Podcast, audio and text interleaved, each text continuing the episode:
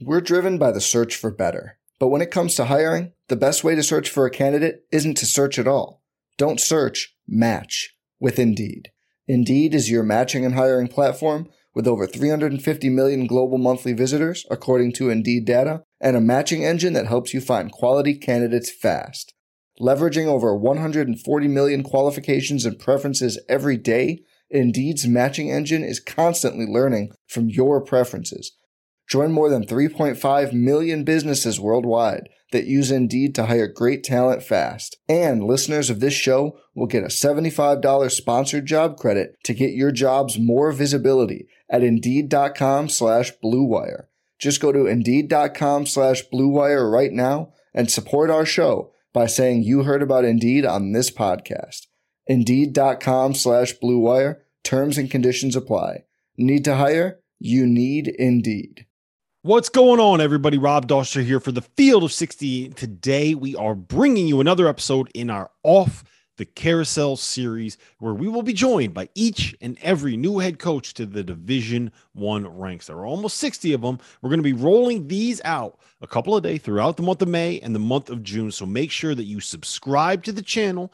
And if you like this interview, don't be afraid to tap that like button. That stuff really does help our channel and help our presence on YouTube. It helps more people like you find this content. And since I have you guys here, make sure that you check out our Instagram and TikTok pages. We are going to be pumping out more unique content over there throughout the summer heading into next season. Like for example, did you know that Penny Hardaway was shot when he was a player in college? I bet you didn't know that. There are more stories like that on those pages. The links are in the description below. So now, without further ado, let's get into another edition of Off the Carousel.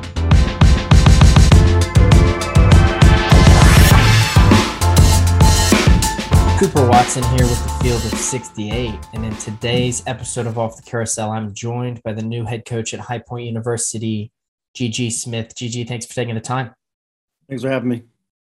So you started last season as associate head coach, but you finish as head coach, taking over from your dad, Tubby Smith, who had a legendary career. Mm-hmm. What was that transition process like? How did it go down? And what was going through your head as it happened? Well, it was an interesting situation. Uh, uh, my dad and our director of basketball operations, uh, uh Noah Dybel, had got COVID. They were out for a few few games, and and uh, you know my dad came back uh, that fourth game and just wasn't you know feeling well, feeling right, and um, he just decided to step down a couple games after that. And um, you know, being a head coach before, um, I knew what to expect, and knew what to do in that that type of situation. Um, but it was kind of bittersweet uh, for me. Uh, obviously, excited about the opportunity to become the head coach here at High Point, but at the same time, disappointed to see my dad retire because I know what a great coach he is. Um, he's a future Hall of Famer. I've learned a lot from him, and uh, I'm happy for him. But yeah, during that time, it was it was a little bit different, but bittersweet at the same time. And so, as you mentioned, you have experience as a D1 head coach before at Loyola. At Loyola how special was it though these last four years to be able to coach alongside your dad and then now to take over as head coach? What kind of an experience was that? It was a good experience. Um, obviously i worked with him back when i was in grad school. I was a grad assistant back when he was at the university of kentucky. Uh, but four years ago was the first time i worked with him again. And um, it was great working with, with uh, working with him. Um, like i told you before i learned a lot. Uh, obviously you know He's known for his ball line defense. That's something that I, I preached before at, my previous destinations. Um, but yeah, it, it was good um, working with him the last few years. And so, along the same lines, having that experience previously as a head coach, as a D1 head coach, how different is it the second time around? When you think about the transfer portal, NIL, all these other factors that weren't really in play five years ago, seven years ago when you were at Loyola?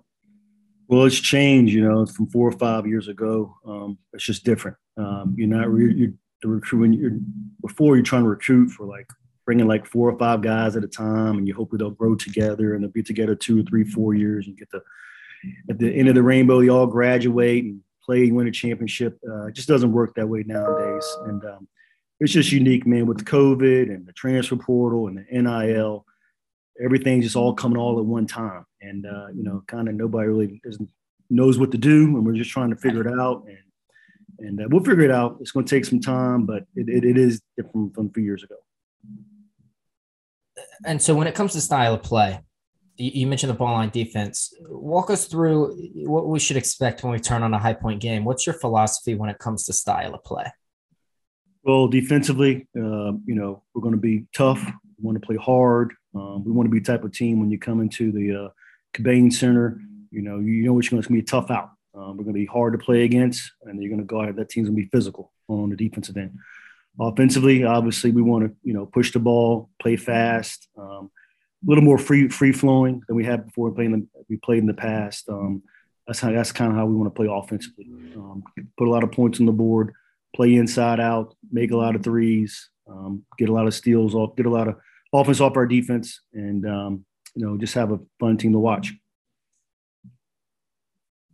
and sort of following up on that, mm-hmm. when it comes to style of play, I've always wondered this: is that something where you sort of take a step back in the off season at the end of the season and say, look, okay, this worked, this maybe didn't work. What does our roster look like? Or is it something where you're like, okay, no, we're going to play a certain way and we're just going to recruit to make sure that we can play that way every year?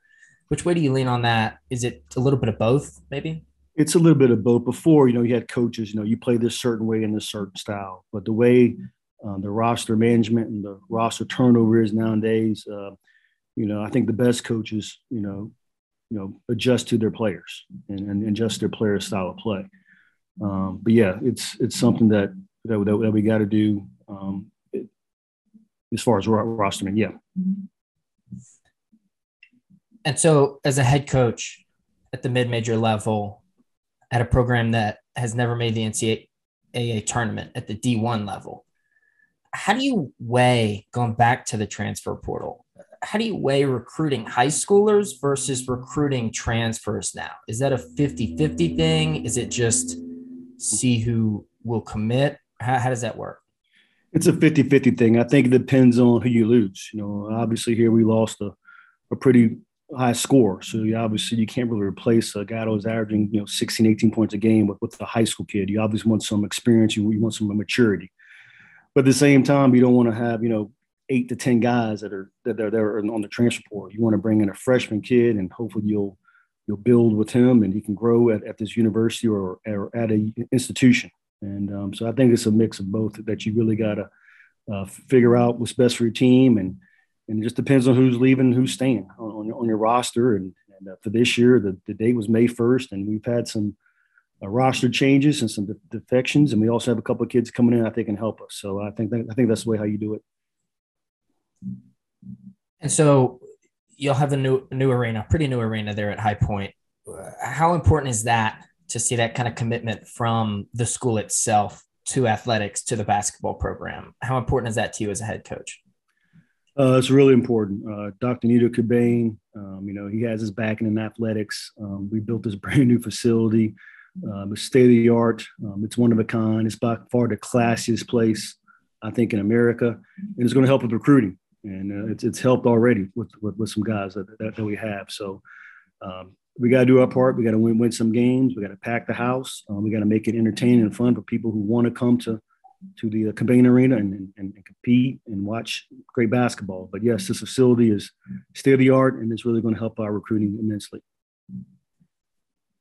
And so, one final question here: What's your craziest, funniest, most entertaining recruiting story over your years as a as a coach? Well, when I, I had opportunity to work for uh, Jimmy Patsos at Loyola Maryland for six years. Um, you know, we recruited this kid uh, named Erik Etherly um, from right the DC area. He was at Northeastern, I think, at the time, and we were recruiting him out of high school, but he decided to go to Northeastern. And then we're like, it's like that, you know, early summer, we got one more scholarship to get, and all of a sudden we get this phone call, and, and from Jimmy gets a phone call from Erik Etherly. He's like, "Remember this Erik uh, Erik kid?" I'm like, "Yeah, yeah, coach. He wants to come." Well, like Jimmy, just like he's coming, like he's coming, like just take him. You'll tell him we'll take him. And uh, Erik Etherly ended up being a uh, player of the year in the MAAC and uh, being our starting four man for a couple years. And we won a lot of ball games with him and um, him just calling us right away and, and really made, made our careers and we won a lot, a lot of ball games there with him. That's awesome. That's that's the dream, I suppose, as a coach, yeah. right? Just have them say, "I'm coming." Yeah, sometimes you just gotta be lucky. And uh, Jimmy just, he, I guess he didn't recognize the number. He picked the phone, and, and that, that's how it works. Sometimes, sometimes you gotta be lucky than than good. Awesome. Well, thanks for taking the time, GG. And if we don't talk again before November, good luck this season at High Point, man. Appreciate it, man. Thank you.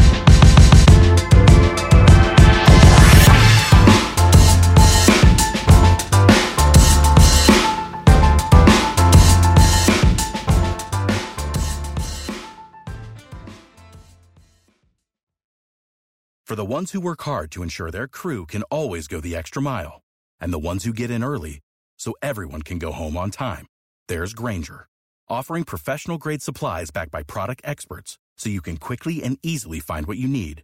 Plus, you can count on access to a committed team ready to go the extra mile for you. Call, clickgrainger.com, or just stop by. Grainger, for the ones who get it done.